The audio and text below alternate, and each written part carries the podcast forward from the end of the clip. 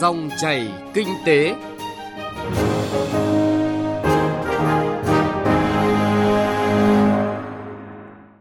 Các biên tập viên Hà Nho và Xuân Lan xin chào quý vị và các bạn. Rất vui được gặp lại quý vị và các bạn trong dòng chảy kinh tế hôm nay. Chương trình có những nội dung chính sau đây.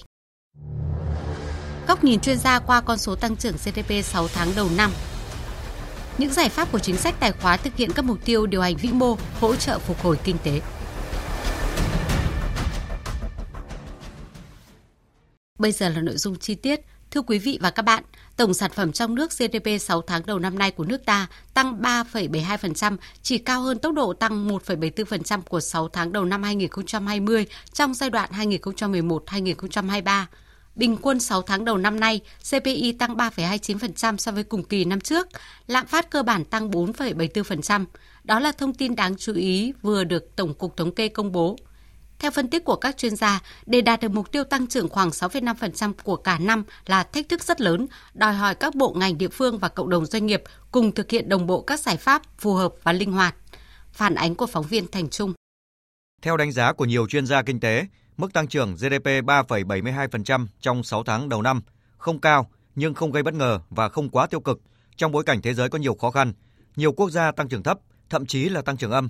Với mức tăng trưởng này, nhiều tổ chức quốc tế trong đó có Ngân hàng Thế giới, vẫn dự báo tăng trưởng mà nước ta có thể đạt được trong cả năm nay là trên dưới 6,5%.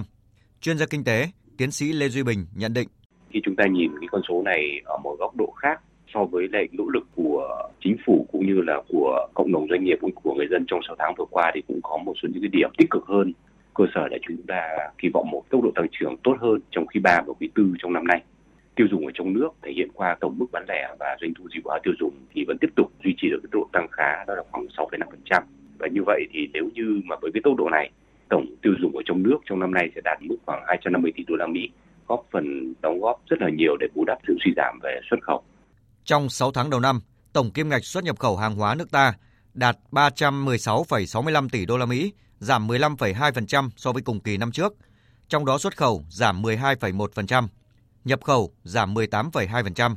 Cán cân thương mại hàng hóa 6 tháng đầu năm 2023 ước tính xuất siêu 12,25 tỷ đô la Mỹ.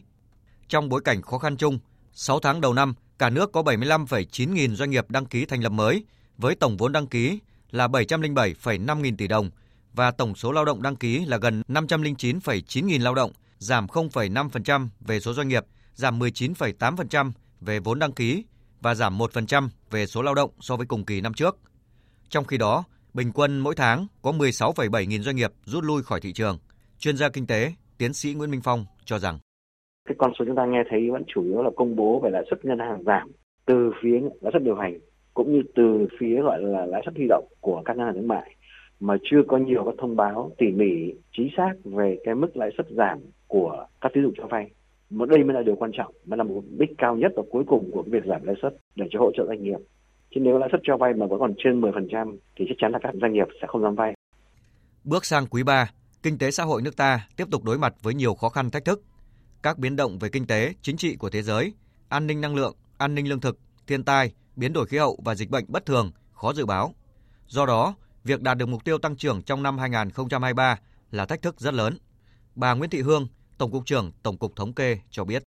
Tôi sẽ cố gắng kết nối để có phân tích thêm về cái bức tranh xuất nhập khẩu và làm rõ thêm là chúng ta phải chuẩn bị như thế nào trong cái bức tranh kinh tế ờ, 6 tháng cuối năm trong việc là tiếp tục có thể gọi là chưa thể khôi phục được ngay của một số các cái quốc gia nhưng mà xu hướng hy vọng là sẽ tốt hơn và với kịch bản thì chúng tôi cũng đã chủ động xây dựng cái kịch bản tăng trưởng từ 5% cho đến 6,5%. 6 tháng cuối năm là từ 6%, 7%, 8% và 9%. Đây là một cái thách thức cũng rất là khó. Mục tiêu quan trọng nhất được xác định trong những tháng cuối năm là giữ vững ổn định kinh tế vĩ mô, thực hiện chính sách tiền tệ chủ động, linh hoạt, hiệu quả, phối hợp chặt chẽ với chính sách tài khóa và những chính sách vĩ mô khác, thực hiện hiệu quả các giải pháp về tiền tệ, lãi suất nhằm hỗ trợ doanh nghiệp phục hồi và phát triển sản xuất kinh doanh. Các ngành chức năng cần theo dõi chặt chẽ diễn biến giá cả các mặt hàng thiết yếu, xây dựng các phương án đảm bảo nguồn cung, hạn chế việc tăng giá đột biến, giảm thiểu tác động của lạm phát đến đời sống nhân dân. Các bộ ngành địa phương cũng cần tập trung triển khai quyết liệt các giải pháp thúc đẩy giải ngân vốn đầu tư công, tích cực đẩy nhanh tiến độ các công trình hạ tầng giao thông trọng điểm quan trọng quốc gia, tập trung xử lý ngay những điểm nghẽn, nút thắt chính trong hoạt động đầu tư công.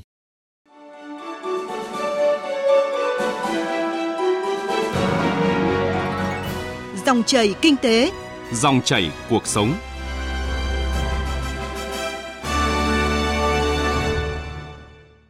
Thưa quý vị và các bạn, các chuyên gia kinh tế nhận định nền kinh tế Việt Nam tiếp tục chịu tác động kép từ các yếu tố tiêu cực, khó dự báo từ kinh tế thế giới và những hạn chế bất cập nội tại kéo dài nhiều năm.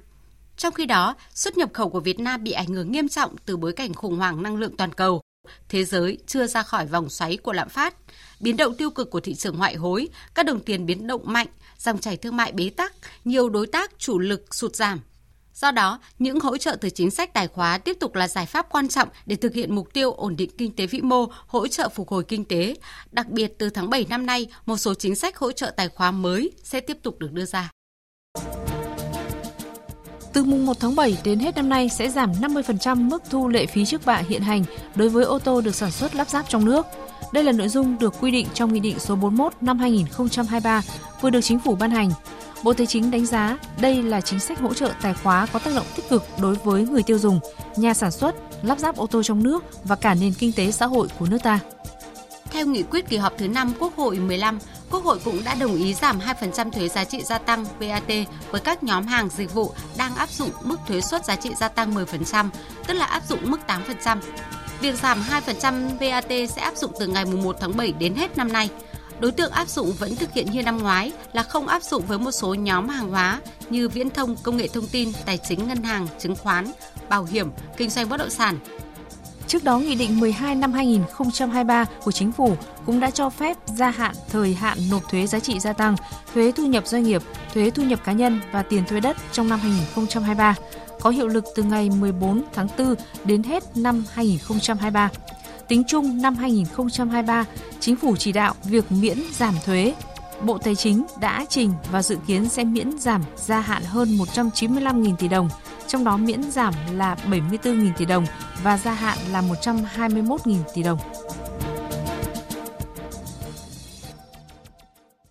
Quý vị và các bạn, bên cạnh các chính sách tiền tệ hỗ trợ doanh nghiệp và người dân thì chính sách tài khóa được coi là trụ cột quan trọng trong thúc đẩy phục hồi kinh tế bởi sức lan tỏa rộng hơn và tác động tích cực đến đại đa số đối tượng trong nền kinh tế. Đặc biệt, chính sách tài khóa dễ kiểm soát cung cầu về cung tiền ra nền kinh tế hơn là chính sách tiền tệ. Từ đó điều hành ổn định kinh tế vĩ mô sẽ thuận lợi hơn.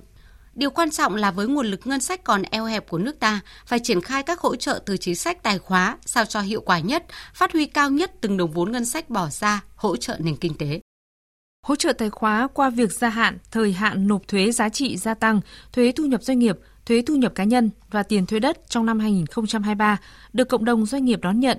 Nhưng về bản chất, đây chỉ là khoản nợ chưa thu và cuối năm vẫn thu vào ngân sách nên mới giúp giải quyết khó khăn trước mắt về dòng tiền lưu động cho doanh nghiệp.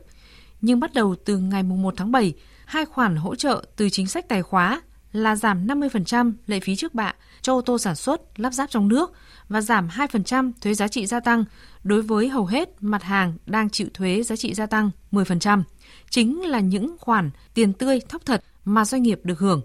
Ông Đậu Anh Tuấn, Phó Tổng Thư ký Liên đoàn Thương mại và Công nghiệp Việt Nam nhấn mạnh. Đây là một cái chương trình à, rất có ý nghĩa trong cái bối cảnh mà các doanh nghiệp, à, người dân đang hồi phục sau cái đại dịch phải nói rằng là trong cái nhiều nhóm hỗ trợ thì à, chúng tôi đánh giá cao việc giảm thuế 2% này. Nếu nói rằng là hiệu quả của các chương trình như là về vốn, về lao động, về nhiều thứ thì cái chương trình giảm thuế này theo tôi là có ý nghĩa rất thiết thực có tác động trực tiếp tới đông đảo người dân và doanh nghiệp. Vâng. Các chương trình khác thường là có thể hướng tới một nhóm nhất định thôi. Vâng. Nhưng mà cái gói hỗ trợ này thì cái diện thực hiện rất là rộng. Cái việc tổ chức thực thi nó không phức tạp như một số cái gói hỗ trợ khác và điều đặc biệt là nó cũng thể hiện một cái tinh thần là quốc hội, chính phủ đồng hành chia sẻ với doanh nghiệp và người dân. Tất nhiên, đã là hỗ trợ tiền tươi thóc thật thì ngân sách nhà nước sẽ chịu sức ép hụt thu nhất định. Theo tính toán của Bộ Tài chính, khoản hỗ trợ giảm lệ phí trước bạ cho ô tô ước khoảng 6.000 tỷ đồng, giảm thuế VAT khoảng 24.000 tỷ đồng. Tính chung ngân sách nhà nước nửa cuối năm sẽ giảm thu khoảng 30.000 tỷ đồng. Tuy nhiên, ông Phạm Lưu Hưng, kinh tế trưởng của công ty chứng khoán SSI đánh giá Về ngân sách thì tôi nghĩ là không quá lo bởi vì như năm ngoái giảm thuế VAT nhưng mà tăng trưởng của mình rất là tốt. Do đó cuối cùng cái mức thu thuế VAT tôi nghĩ là còn cao hơn, còn tăng hơn so với dự toán khá là nhiều. Còn năm nay thì kinh tế tăng trưởng có thể là chậm hơn, do đó thì cái việc giảm thuế VAT năm nay có thể là sẽ làm ngân sách giảm thu một chút. Nhưng tôi nghĩ rằng là hiện nay thì chúng ta cũng đang hơi thiên quá nhiều về chính sách tiền tệ và cái mảng để triển khai chính sách tài khóa cũng hơi ít. Do đó thì nếu mà làm mạnh thuế VAT và có thất thu ngân sách một chút thì tôi nghĩ cũng không phải là vấn đề gì nhiều. Còn liên quan đến ảnh hưởng đến các ngành ấy, căn bản là bởi vì cái mức giảm nó cũng tương đương năm ngoái về số ngành cũng không có ngành mới. Cho nên tôi nghĩ rằng là giảm thuế VAT nó sẽ đi cùng với cái việc là có thể là giá cả các mặt hàng khi mà lạm phát nó xu hướng giảm ấy, nó giúp mặt bằng giá cả hàng hóa nó giảm nhiều hơn và lúc đấy kích thích tiêu dùng thì có thể là những cái ngành mà liên quan đến tiêu dùng sẽ đỡ khó khăn hơn chứ tôi cũng không dám nói là có mức tăng trưởng tốt. Bộ Tài chính cũng nhìn nhận kinh tế trong nước và quốc tế năm nay vẫn chưa thuận, nên chính sách hỗ trợ tài khóa góp phần chia sẻ khó khăn cùng doanh nghiệp và người dân để sớm khôi phục sản xuất kinh doanh, tăng cầu tiêu dùng, giúp thúc đẩy phục hồi kinh tế, cũng là giải pháp nuôi dưỡng nguồn thu ngân sách bền vững.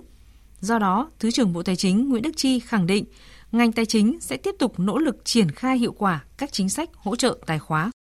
Bộ Tài chính vẫn kiên trì và mong rằng là những chính sách này của tài khóa cộng với những cái chính sách khác nữa ở các cái lĩnh vực khác nữa thì kinh tế rồi doanh nghiệp rồi người dân sớm trở lại quá trình phục hồi và phát triển. Và với cái kết quả đó thì thu ngân sách cũng cải thiện, có thể sẽ thu được nhiều hơn so với những cái gì mà chúng ta đã bỏ ra hỗ trợ. Và nền kinh tế của chúng ta lại phát triển, doanh nghiệp cũng phát triển, người dân đời sống cũng cải thiện, thu nhập cũng cải thiện. Đối với việc triển khai chính sách hỗ trợ, Bộ Tài chính nhận rõ nguồn lực ngân sách của nước ta còn eo hẹp nên phải triển khai chính sách sao cho hiệu quả nhất, phát huy cao nhất từng đồng vốn ngân sách bỏ ra hỗ trợ nền kinh tế. Chuyên gia kinh tế Phan Đức Hiếu, Ủy viên Ủy ban Kinh tế của Quốc hội, nguyên Phó Viện trưởng Viện Nghiên cứu Quản lý Kinh tế Trung ương lưu ý cần rút kinh nghiệm từ việc triển khai chính sách này qua thực tế thực hiện trong năm 2022 để làm tốt hơn trong thời gian tới. Thực hiện cái giảm thuế VAT của giai đoạn vừa qua là nó cũng phát sinh rất nhiều những cái lúng túng và đâu đó có cả những cái khó khăn cho cả cơ quan quản lý nhà nước và doanh nghiệp trong việc tuân thủ về thay đổi hệ thống về hạch toán